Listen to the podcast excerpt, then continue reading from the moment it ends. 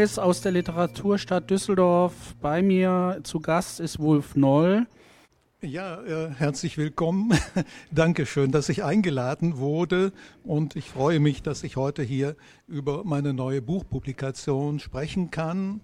Wir sprechen über deine Neuerscheinung, ästhetische Aspekte in der modernen und in der postmodernen Philosophie am Ende des 20. Jahrhunderts. Das ist ja fast ein ähm, ein äh, Titel aus dem 18. oder 19. Jahrhundert. Aber du bist natürlich ein Zeitgenosse, geboren 1944 in Kassel. Wolf Noll studierte Germanistik und Philosophie in Göttingen und Berlin, im Westteil von Berlin, absolvierte das Magisterexamen an der Freien Universität Berlin, promovierte an der Heinrich-Heine-Universität Düsseldorf und damit haben wir dich hier endlich sozusagen verortet im Rheinland. Und damals hast du über das bis dahin vorliegende Werk von Peter Sloterdijk äh, deine Arbeit gemacht. Jetzt also eine Ästhetik. Wie kam es dazu? Gute Frage. Eine Ästhetik kann man nicht von heute auf morgen schreiben, jedenfalls nicht, wenn es sich da um 340 Seiten handelt. Ähm, es hat lange gedauert, bis ich zu dieser Ästhetik gekommen bin. Natürlich hat mich das ästhetische Thema schon immer interessiert, äh, seit meinen Studien, aber hm, auch mit dem Schwerpunkt Adorno und ästhetische Theorie, die bei Peter Sondi in Berlin schon deutlich und gut strukturiert wurde. Aber dass das Ganze sich zu einer Untersuchung moderne und postmoderne Ästhetik ausgeweitet hat, ist ein späteres Produkt wir haben damals überhaupt nicht über Postmoderne gesprochen, weder in Berlin noch in Essen. In, dem, äh, in Essen hatte ich zwei Jahre lang bei Horst Albert Glaser im Bereich äh, Literatur gearbeitet, sondern in Düsseldorf, ja, erstaunlicherweise in Düsseldorf. Und äh, zwar äh, wurde ich über alle Maßen überraschend Kunstredakteur im Überblick und dort hatte ich Kollegen wie Hubert Winkels und Jochen Hörig und Peter Glaser und wir sprachen dann erstmals auch über Postmoderne, Sloterdijk, Kritik der zynischen Vernunft und Postmoderne. Und äh, seit dieser Zeit ist diese Idee der Postmoderne einfach in meinem Kopf mit drin.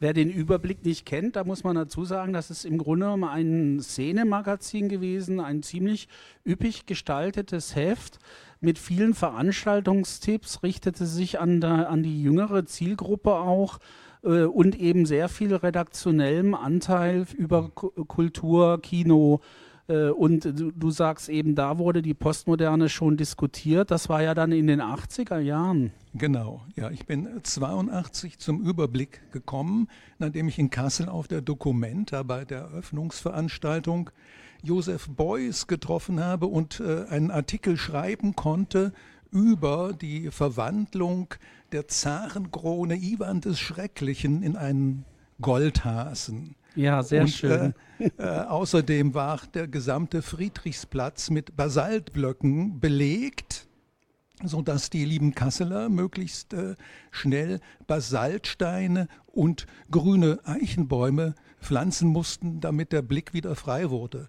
Und man, das war die berühmte Aktion mit den 5000 ja, Eichen. Ja. Richtig, mhm. richtig. Und diesen Artikel gab ich dem Roger Tiede vom Überblick und dann sagte er, jetzt bist du mein Kunstredakteur. Sehr gut. So wird man was klasse zupackend. Prima. Dein erster Musikwunsch, Boy George, Do You Really Want to Hurt Me?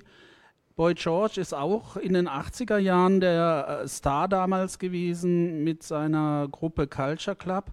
Äh, und äh, das ist auch aus den 1982er Jahren.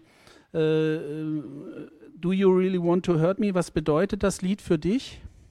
Ja, das bedeutet mir etwas. Einmal auch das Androgyne, das Boy George ausstrahlt, finde ich sehr interessant. Die Aktionspoeten hatten eine Veranstaltung mit, auch mit dem Thema Androgyn. Und ja, als ich die Bonner Kunstausstellung besuchte, die postmoderne Ausstellung, war das erste, auf das ich gestoßen bin, Boy George mit diesem Lied und äh, Mutsumi hatte mich dort gleich aufgenommen, äh, fotografisch, sodass das gewissermaßen äh, auch ein ähm, sehr interessantes Bild ist aus, äh, ja. Wolf Noll ist in zweiter Ehe seit 1990 mit der bildenden Künstlerin Mutsumi Aoki verheiratet. Das muss man dazu sagen. Äh, und wir müssen dazu sagen, ihr wart eben in Bonn in dieser Ausstellung Jetzt liegt Bonn nicht äh, nah bei Düsseldorf, deswegen gehen wir da nicht so tief drauf ein. Aber die Ausstellung läuft noch bis Ende des Monats in Richtig. der Kunsthalle in ja. Bonn. Und es ist sozusagen dein äh, Veranstaltungstipp, dass man in diese postmodernen Ausstellungen äh, dort äh, in der Bundeskunsthalle gehen soll. Wir hören jetzt das passende Lied dazu. Boy George, Do You Really Want to Hurt Me? Breeds contempt. Give me time.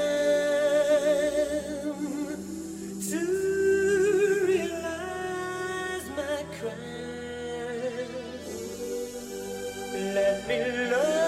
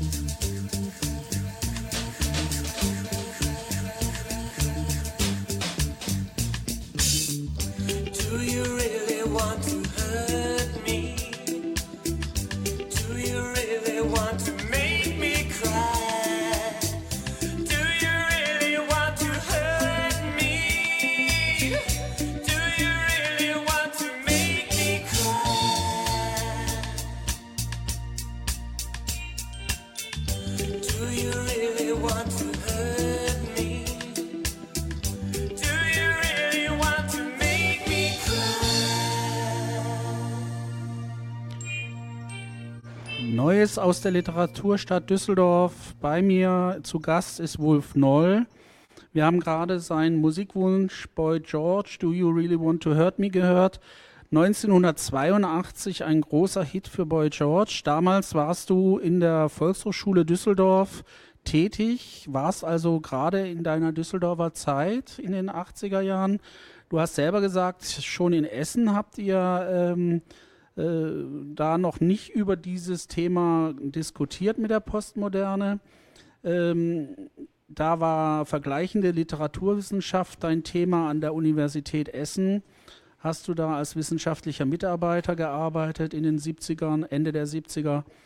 Jetzt also die 80er und dann eine große Wende für dich, der erste äh, Auf Aufenthalt in Japan an der Universität zu Kuba in Ende der 80er Jahre. Da fingst du an, mit diesem Buch, dieses Buch zu schreiben. Äh, nein, ich fing nicht an, das Buch zu schreiben. Ich gab Lehrveranstaltungen, Seminare und zum Teil auch Vorlesungen zu diesem Thema und zu anderen Themen, aber hauptsächlich auch zum Thema Postmoderne. Zu Kuba gilt als Hochburg in Japan der, der Postmoderne. Eva Kraus spricht sogar von einem Paradies der Postmoderne, womit sie Kuba und Japan überhaupt meinte. Ähm, man war gewissermaßen schon visuell auf die Postmoderne eingestellt, weil das Tsukuba Center von äh, dem bekanntesten japanischen postmoderne Architekten Ar Arata Isosaki erbaut wurde. Und äh, das war immer äh, auch ein äußerer Anlass. Natürlich sind die Veranstaltungen, die Lehrveranstaltungen, die ich gegeben habe, dann immer wohl begründet gewesen zu verschiedenen Themen. Das ist aufgelaufen mit der Zeit, also Vorträge, Lehrveranstaltungen, Materialsammlungen etc. Und äh, die Idee, das Ganze zu einem wirklichen äh, Buch zusammenzufassen, die kam erst 1986 in Okayama. Okayama war deine zweite Japan-Station? Ja. Äh, diese auf dieser Station konnte ich unter anderem auch am Philosophischen Institut der Universität Okayama arbeiten und habe dann dieses Buch innerhalb eines Jahres geschrieben. Das setzt aber eine lange Vorbereitungszeit voraus. Es geht nicht vor über Nacht. Und das war dann so 97? 97 war das Buch fertiggestellt ähm, und ähm, fand damals nicht die entsprechende Response. Ja, ja, das ist ja manchmal so, dass man anklopft und nicht aufgetan wird. Und du musstest dann ja. äh, tatsächlich sogar ganz davon Abstand nehmen, das zu veröffentlichen über lange Zeit. Und hast im Grunde genommen dann jetzt erst das wiedergefunden in deinem zuordnenden Vorlass. Man muss ja sagen, 1944 ist klar, dann wirst du dieses Jahr irgendwann 80, was um uns Gottes freuen Willen. wird. Also ich werde 4 mal 20. Ja, genau, 4 mal 20. Und da denkt man aber mit 20 noch nicht ans Sterben, aber man denkt doch vielleicht als Schriftsteller, du bist ja wirklich äh, langjährig tätig als Schriftsteller, daran, wo gehe ich mit meinem Nachlass hin. Und da du noch lebst, ist es ja sozusagen kein Nachlass, sondern ein Vorlass. Jetzt hast du da also dieses Manuskript gefunden und hast noch einmal neu angeklopft und dann ist ganz was Besonderes passiert? Äh, ja, ich habe im Frühjahr 2023 drei Verlage angeschrieben, der Reihe nach Fellbrück Wissenschaft in Nordrhein-Westfalen, äh, dann Königshausen und Neumann in Würzburg und den Passagen Verlag in Wien. Als erstes hat Wellbrück Wissenschaft äh, geantwortet. Dann kam Königshausen und Neumann. Da waren die Bedingungen besser, günstiger. Außerdem macht äh, Königshausen, machen Königshaus und Neumann die schöneren Bücher. Und als das schon vertragsmäßig vereinbart war, kam der pa Passagenverlag in Wien, der natürlich eine Hochburg ist für Postmoderne ja. und Poststrukturalismus, der dann sagte, ich soll den Vertrag rückgängig machen und unbedingt im Wiener Passagenverlag die Sache herausbringen. Habe ich aber nicht gemacht. Ich bin bei Königshausen und Neumann geblieben. Das und jetzt ist, ja ist es wirklich ein sehr schönes, repräsentatives Buch eigentlich muss man sagen, ein Philosophenhammer. Äh, es ist also daumendick äh, und natürlich Paperback gebunden, wie das so schön heute gemacht wird. ähm, Ästhetik in über 300 Seiten, hast du ja gesagt, ja. Äh, mit verschiedenen Schwerpunkten von Adorno äh, mit der klassischen Moderne bis hin eben in äh, die 90er Jahre. Ähm, und es ist ja auch ein äh, durchaus abgeschlossener Zeitraum. Du sagst ja. ja. ausdrücklich auch im Titel des 20. Jahrhunderts. Wir leben im 21. Jahrhundert. Aber diese Diskussion, die du damit anstößt, ist jetzt gefragt. Ja, das äh, stimmt. Äh, man spricht heutzutage wieder von Postmoderne, möglicherweise von einer zweiten Postmoderne. Dann wäre das, was ich hier geleistet habe, ein ja ein Zusammenschau, ein Überblick über die erste Postmoderne. Ich bin nur auf die Philosophen eingegangen, also auf Adorno, Jenks, Lyotard, Welsch, Flusser, Wattimo und Marquardt. Ja, du untertreibst, du bist nicht nur auf die Philosophen eingegangen, sondern du hast eben anhand der philosophischen Auseinandersetzung äh, Schriftsteller wie Italo Calvino, Umberto Eco, äh, Künstler wie Joseph Beuys äh, rezipiert und ästhetisch da aufgegriffen und eingeordnet, in der Diskussion natürlich von diesen von ja. dir genannten Philosophen. Also es ist ja schon ein äh, üppiges Menü, was du uns da anbietest. Wir können uns natürlich nur auf äh, Ausschnitte konzentrieren und wir hören nachher auch von dir Lesebeispiele.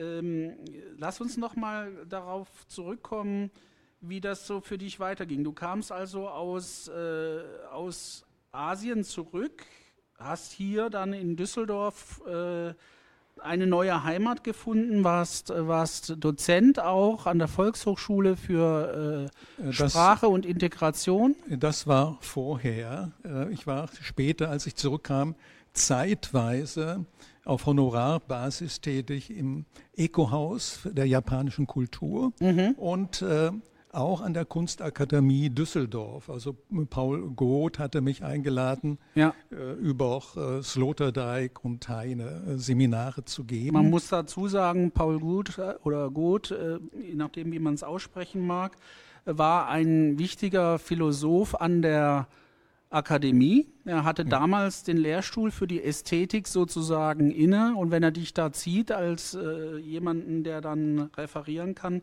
das ist natürlich eine tolle Sache. Ja. Äh, er hat ja selber auch ähm, populäre Vorlesungen gehalten und immer sich bemüht, äh, den ästhetischen Aspekt zu machen. Sein Lehrstuhl ist heute in Dichterhand bei Dors hm. Grünbein. Ja. Ähm, Du selber bist äh, ein renommierter Schriftsteller, bist im Pennzentrum Deutschland, äh, bei uns hier im Verband Deutscher Schriftsteller. Ich, ich äh, organisiere ja hier die Regionalgruppe vom Verband Deutscher Schriftsteller. Das heißt, du bist eigentlich auch als Schriftsteller einfach gesetzt und hattest in Asien auch äh, die Erfahrung gemacht, dass man dort als Schriftsteller besonders äh, gern gesehen ist. Ja, das ist richtig. Das betrifft sowohl Japan, ich konnte dort über acht Jahre lang lehren und leben, auch noch länger leben, weil ich ja japanische Verwandtschaft habe. Und auch in China, da konnte ich über zwei Jahre auch noch mal an, ja, an chinesischen Universitäten tätig sein. Die Schriftstellerei, Dichter und Wissenschaftler zu sein, ist sehr angesehen noch im fernen Osten. Und äh, beides lässt sich bestens miteinander verbinden. Also der Poet Kritik äh, ist ja jemand, der beide Fähigkeiten hat, literarisch zu arbeiten, aber sich auch mal auf die Ebene der Theorie, der Distanz zu dem, was er macht, zu begeben. Was man übrigens in Deutschland auch im 18. Jahrhundert generell getan hatte. Ja, da haben wir ja große Beispiele mit äh, Lessing, der eine Ästhetik äh, verfasst hat, Schiller, der ästhetische ja, Schriften ja, hat. Ja, ja, da ordnest du dich sozusagen auch ein in der Diskussion hier, die du da führst. Ähm, kommen wir noch mal zu einem passenden Musikwunsch. Morgan James, Dream On, aus dem Album Postmodern Jukebox. Ähm, wie bist du auf diesen Musikwunsch gekommen? Ja, äh, das hat mit der Nostalgie etwas zu tun und äh, ist ähnlich wie mit Boy George. Postmodern Jukebox ist äh, die Gruppe und das fand ich interessant. Eine amerikanische Gruppe, die außerdem ohne feste Besetzung auftritt. In diesem Fall haben sie die James Morgan genommen und sie ja. äh, singt Dream On. Das ist ein sehr stimulierendes äh, Lied, das äh, sozusagen ein Anreiz darstellt, also für die Sinnlichkeit, die ja eigentlich auch mit Ästhetik verbunden ist. Also die Musikalität und äh, das Ästhetische verbinden sich natürlich miteinander, auch, auch die Sprache dazu. Ähm, ja, hören wir sie doch einfach. Äh, ja. Sie, sie, sie, spricht, sie singt für sich und für uns alle. Morgan James, Dream On.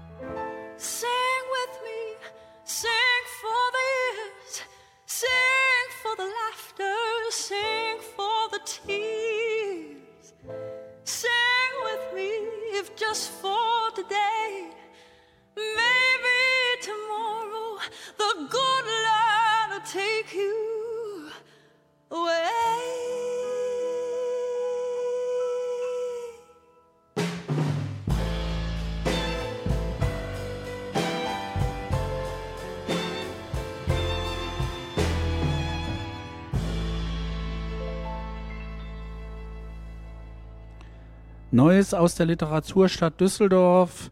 Wir hörten gerade Morgan James mit der Band Postmodern Jukebox und den Song Dream On. Gewünscht hat sich das Wolf Noll. Er ist bei mir und wir sind mit ihm zusammen mittendrin in der Postmoderne und der Diskussion, die gerade wieder stattfindet. Denn sein Buch ist eine Neuerscheinung zu diesem Thema. Ausgangspunkt ist aber Adorno, Theodor W. Adorno mit seiner ästhetischen Theorie. Äh, und wir hören jetzt von Wolf Noll eine Lesung zu diesem Ausgangspunkt seiner eigenen Schrift. Äh, bitte, lieber Wolf, deine Lesung. Ja, das äh, wird eine kurze Lesung sein, weil das ja sonst theoretisch zu langwierig sein wird. Ähm, Adorno ist für mich der Ausgangspunkt geblieben und ich stehe meine, meines Erachtens in seiner Tradition der Dialektik und ich bin auch Adornit geblieben. Seine ästhetische Theorie ist das, was mich ähm, während des Studiums schon am meisten beeindruckt hat.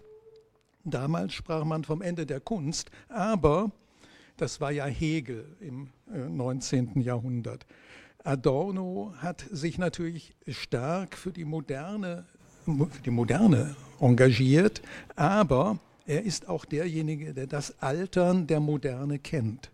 Von daher ist die Überleitung zur Postmoderne für mich gegeben und da habe ich auch angesetzt und eine Untersuchung, äh, die Untersuchung entsprechend gestaltet.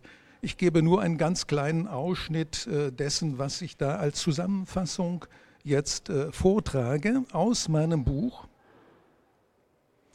Eingedenk des postmodernen Paradigmenwechsels untersuche ich die oder untersuchte ich die ästhetische Theorie und andere einschlägige Arbeiten. Adorno als eine Theorie der Moderne, die ihr Altern und ihren Anfang kennt. Trotz ungebrochenen Respekts für die Ästhetik Adornos stellt sich die Frage, ob die ästhetische Theorie an ihren Rändern ins postmoderne Denken übergeht. Bei der Frage nach der Konstruktion der Moderne, wie sie Adorno stellt, muss sich die Frage nach der Kehrseite dieser Konstruktion insgeheim und daraufhin explizit stellen, zumal Adorno die Moderne nicht schont, sondern ihren Begriff bis zu einem möglichen Ende strapaziert. Im Zentrum des Denkens steht bei Adorno der Begriff des Nicht-Identischen. Mit dem Nicht-Identischen ist das Einzelne, das Begriffslose und das Besondere gemeint, das sich der Herrschaft des Begriffs, dem Identischen, also dem Verhältnis von Begriff und Sache entzieht. Gemeint sind im konkreten Fall die Etikettierungen und Abziehbilder in der Kulturindustrie. Dagegen steht das Nicht-Identische, stehen die Artefakte und die Werke der Kunst. In Adornos Sichtweise ist das Nicht-Identische das Wahre, wofür im Besonderen die Kunstwerke stehen. Das Umschlagen von der modernen in die postmoderne Konzeption ist somit in der Denkfigur des Nicht-Identischen anzusetzen.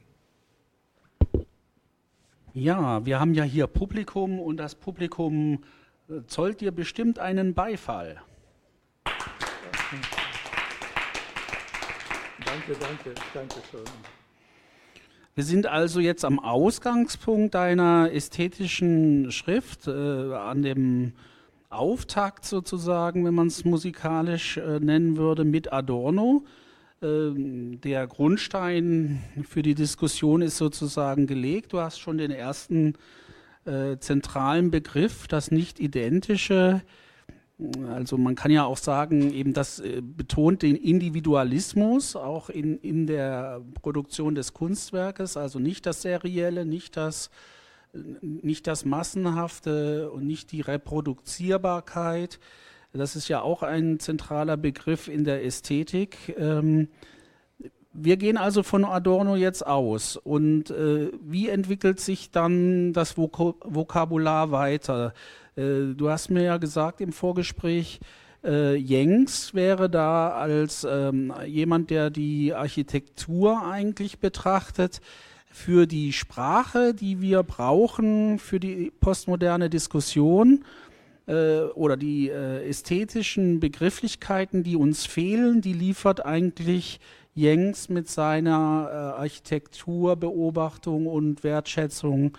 Äh, kannst du das nochmal vielleicht ein bisschen ja, das ausführen? Ist richtig. Also Charles Jenks ist ein amerikanischer Architekturtheoretiker, der zuerst äh, das äh, Thema postmoderne Architektur und Postmoderne überhaupt sehr deutlich auf den Begriff brachte und zwar in seinem Werk Postmodern Architecture 1975 erschienen.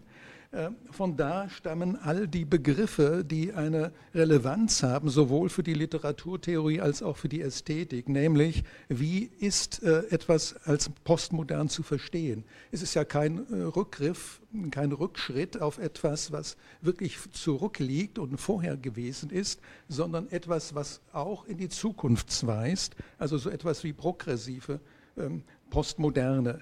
Dazu gehört eben der Grundsatz, etwas ist zugleich modern und postmodern.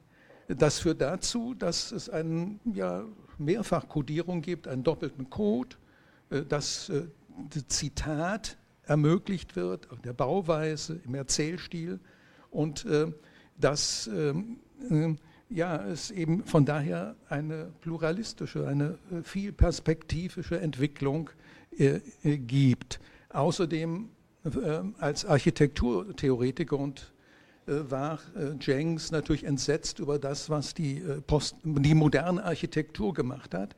Er sprach schließlich von, von Krankenhäusern. Ja, die moderne Architektur erinnert ihn an Krankenhäuser. Foucault erinnerte sie sogar an Gefängnisse.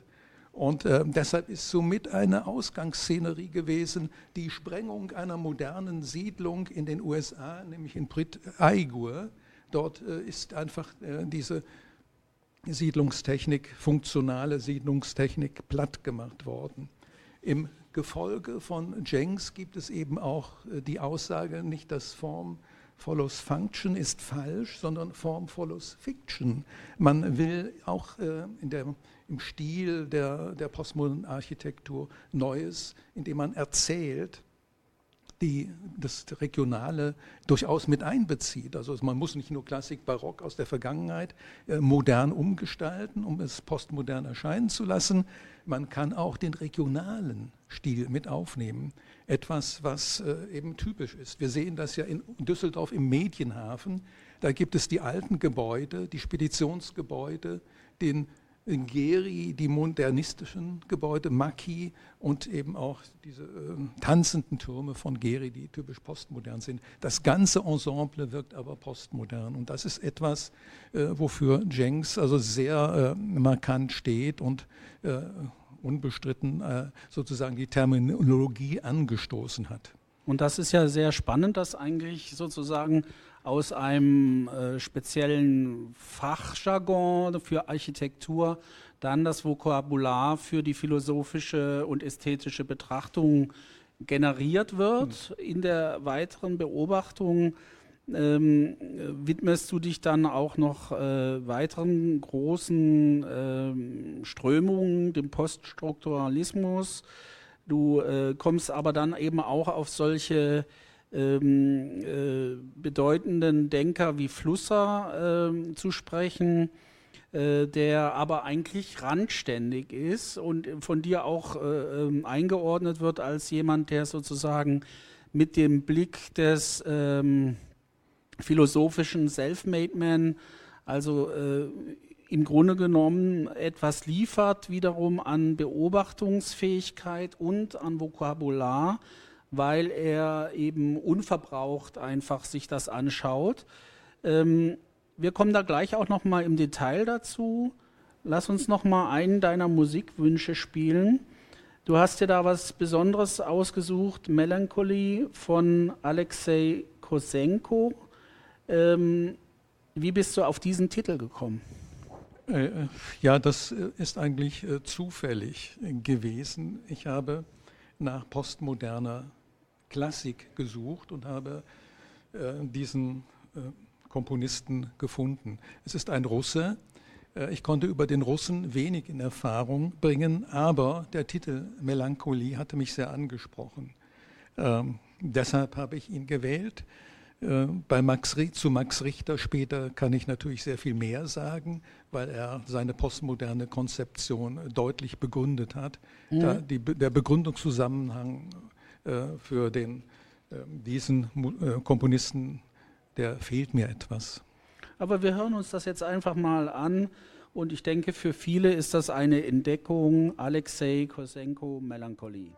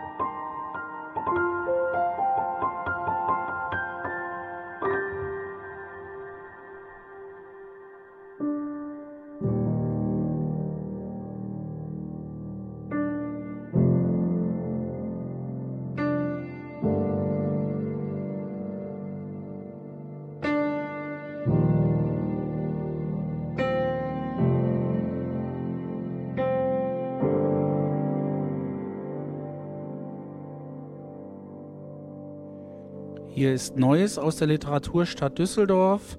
Wir haben gerade gehört Alexei Kosenko mit dem Stück Melancholie.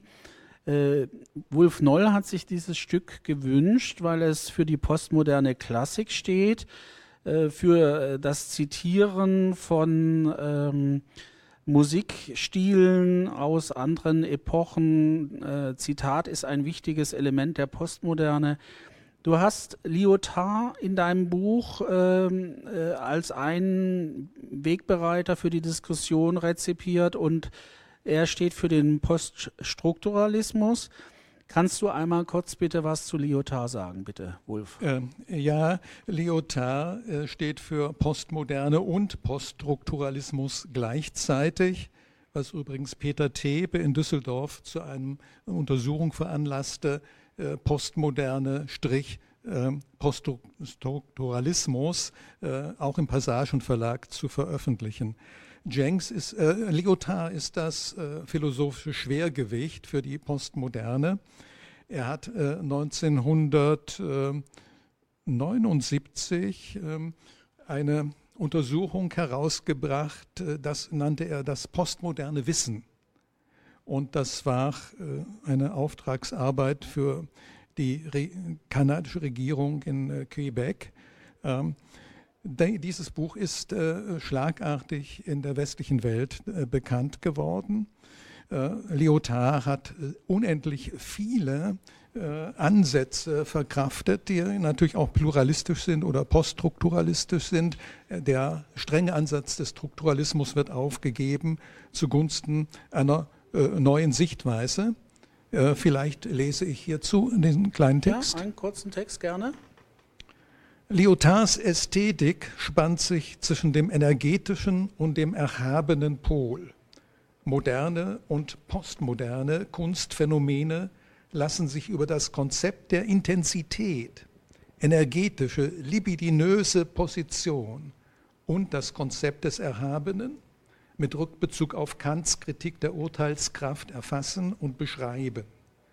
Lyotards bevorzugte Beispiele entstammen der Malerei, unter der er ein oder mehrere Energiefelder versteht, die ein Dispositiv bilden. Der Begriff Dispositiv geht auf Michel Foucault zurück. Gemeint sind Vorentscheidungen, die regeln, was innerhalb einer Gesellschaft erfasst, beschrieben und gestaltet werden kann oder soll. So spricht Foucault vor allem von Dispositiven der politischen, eventuell kulturpolitischen Macht bezieht den Begriff von Jean-François Lyotard aufgegriffen. Freilich auch auf das Lipidinöse. So spricht Lyotard mit Blick auf die Malerei von der pikturalen Einschreibung in dieses Feld und von chromatisierter Libido. Dispositive gelten auch für die Sprache, die Lyotard ebenfalls als Einschreibung in ein energetisches Feld definiert.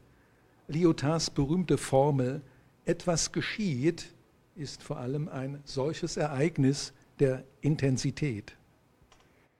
Ja, auch hier ist das Publikum nochmal gerne mit einem Applaus dabei, denke ich. Wir sind ja eine Sendung mit Publikum live und on air. Also äh, es ist hier immer die Gelegenheit, auch bei den weiteren Sendungen als Publikum unmittelbar anwesend zu sein, gegenwärtig zu sein und das mitzuerleben, wie wir auch die Sendung produzieren hier aus der Stadtbücher, aus den Stadtbüchereien Düsseldorf, äh, aus der neuen modernen Stadtbücherei. Eigentlich ist sie auch eine postmoderne Stadtbücherei, hat sich in ein bestehendes Gebäude hineinpflanzen lassen, hat die Räume umgedeutet, zitiert unter anderem den Raum, den wir haben, heißt Stadtfenster, weil man rausgucken kann. Gleichzeitig gibt es auf dem Dach einen, einen Bilderrahmen oder Fensterrahmen, der sozusagen äh, ein, ein Bild produziert, in dem man durch den Rahmen den Himmel sieht und ein Stück des Himmels sieht, wie eine, eine eigene Gestaltung dann, die nur durch den Ausschnitt funktioniert. Ähm, die Räume sind umfunktioniert. Wir sind hier eigentlich in einer Post. Also ja, das ist fast schon ironisch dann. Mhm. Eine, ein ehemaliges äh, funktionales Gebäude äh, komplett äh, neu gedeutet. Äh, die Stadtbüchereien Düsseldorf kooperieren hier mit uns, mit dem Sender StreamD. Und wir freuen uns sehr über diese Kooperation. Ähm, Lyotard haben wir jetzt angesprochen. Ich hatte vorhin schon angedeutet, wir werden uns auch nochmal mit dem, mit dem berühmten Flusser beschäftigen. Äh, da kommt gleich nochmal auch eine kurze Lesung von dir dazu. Einmal möchte ich aber vorneweg äh, sagen, er hat ja auch äh, in, in diesen äh, Texten, die du von ihm heranführst, äh, die Schriftstellerei, das Autorentum, ja, äh, ja. die Publizistik thematisiert und sagt dazu etwas, lieber Wolf Noll. Ja, danke, das mache ich gerne. Flusser ist für mich ein sehr wichtiger Autor, der mich ebenfalls stark ergriffen hat, ähnlich äh, wie das mit Adorno der Fall gewesen ist. Als ich in äh, Japan in Okayama am Philosophischen Institut arbeitete, sprachen wir auch über Flusser. Ich habe dort Lehrveranstaltungen besonders zu Flusser gegeben und stand auch mit der Witwe Edith Flusser in Kontakt. Es gab einen Briefwechsel. Und ich denke, dass hier das Flusser-Kapitel in meinem postmodernen Buch eine große Rolle einnimmt. Ich habe Flusser hier unter dem Begriff telematische Ästhetik erfasst oder Ästhetik des Telematischen. Telematik ist äh, ein Kunstwort und setzt sich aus Telekommunikation und Informatik zusammen. Äh, ja, äh, Flusser war fasziniert von den neuen Technologien, obwohl er eigentlich das Gegenteil dessen war, was man sich unter einem Informatiker vorstellt.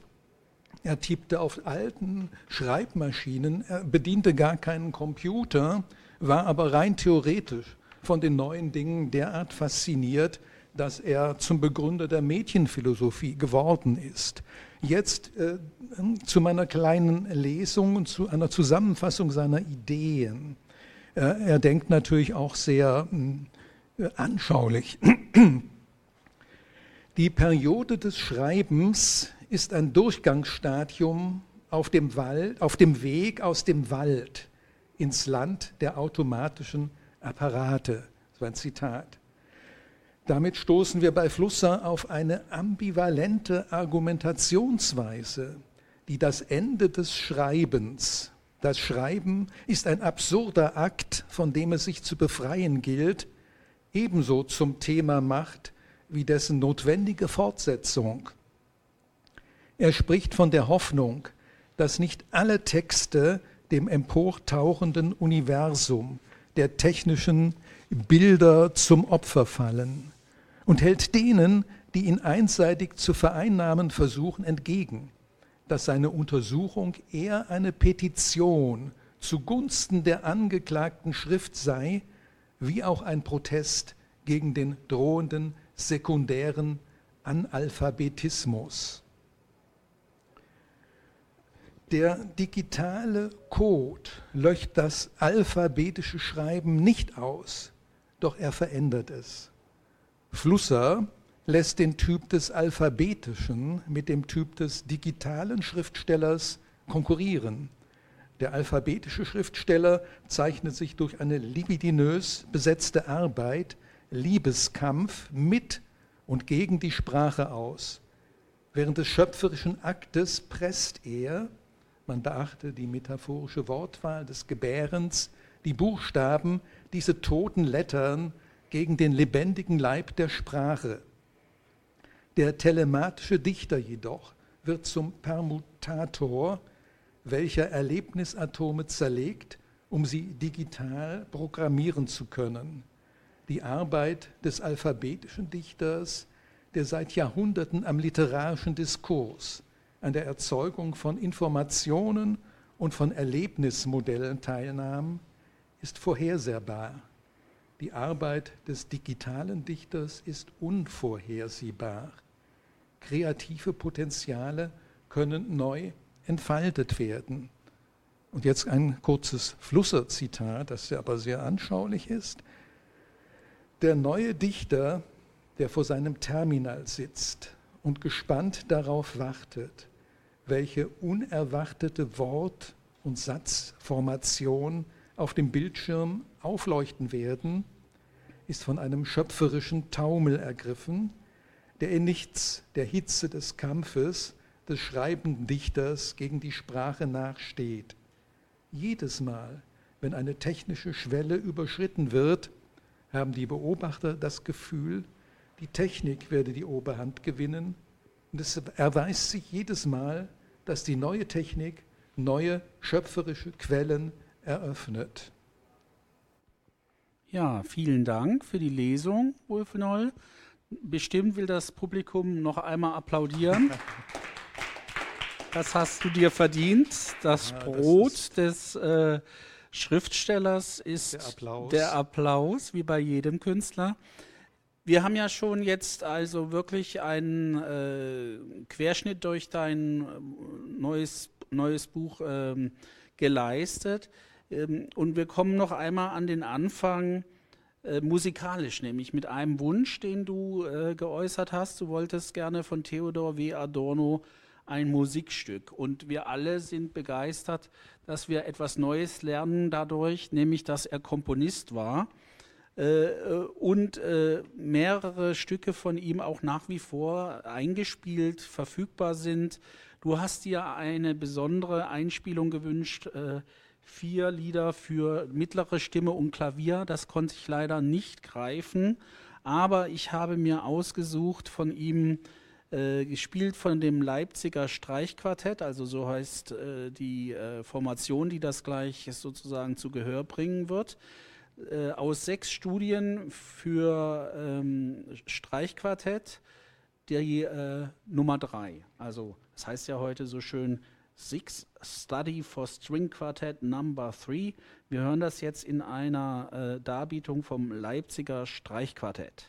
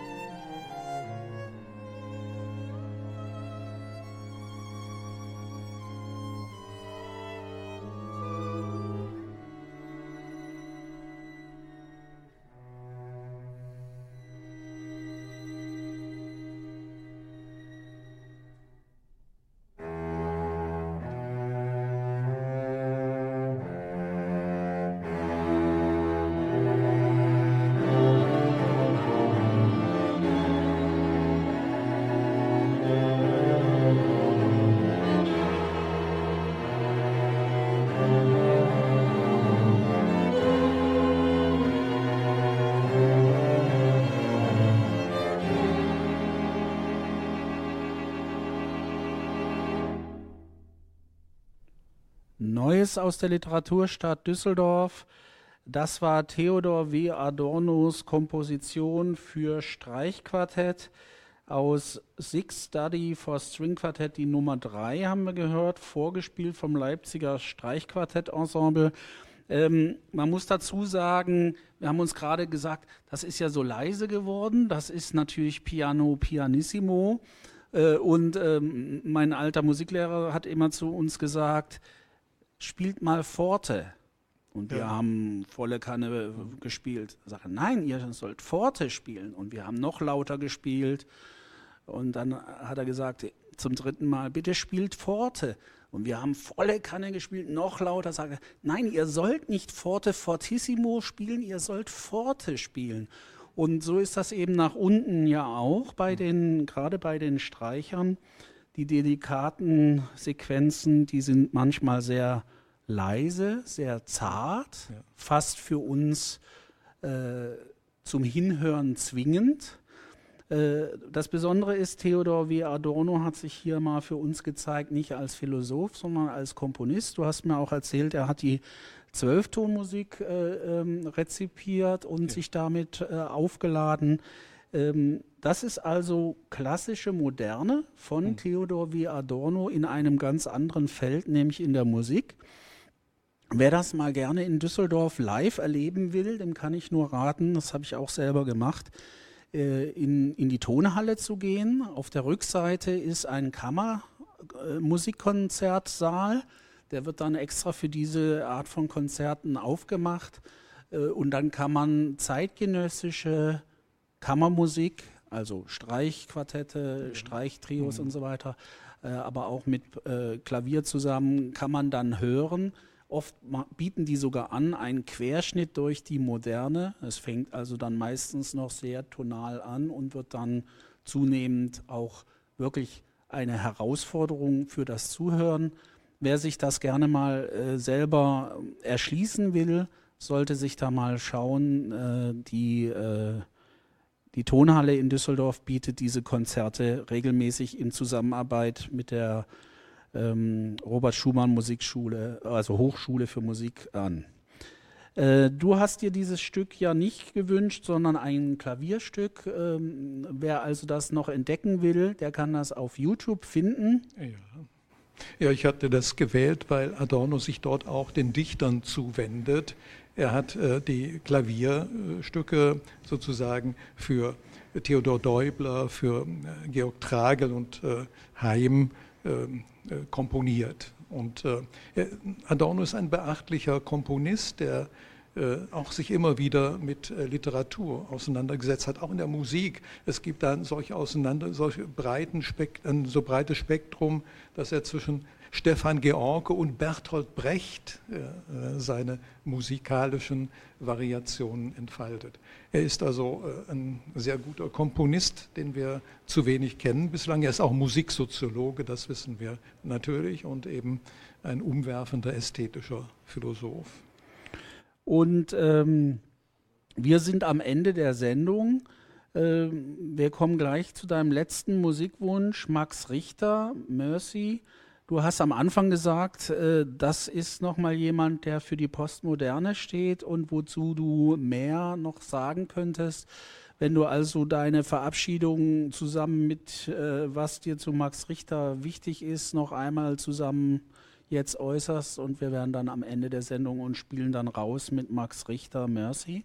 Ja, also Max Richter ist der Engländer geworden. In Deutschland fand er zu wenig Widerhall. Er ist aber einer der großen Komponisten der äh, postmodernen Klassik. Die setzt sich zusammen natürlich aus äh, Erinnerungen, Reminiszenzen ans Klassische, aber auch elektronische Musik, Synthesizer-Musik und ähm, Found Sounds ähm, Found Sounds sind äh, äh, ja Eindrücke, akustische Eindrücke, die aus, der, äh, aus dem Alltagsleben stammen, äh, seien es äh, Glockenklänge oder Fahrradklingeln oder Schreie auf der Straße. Das ist alles möglich und kann integriert werden in die Kompositionen von Max Richter.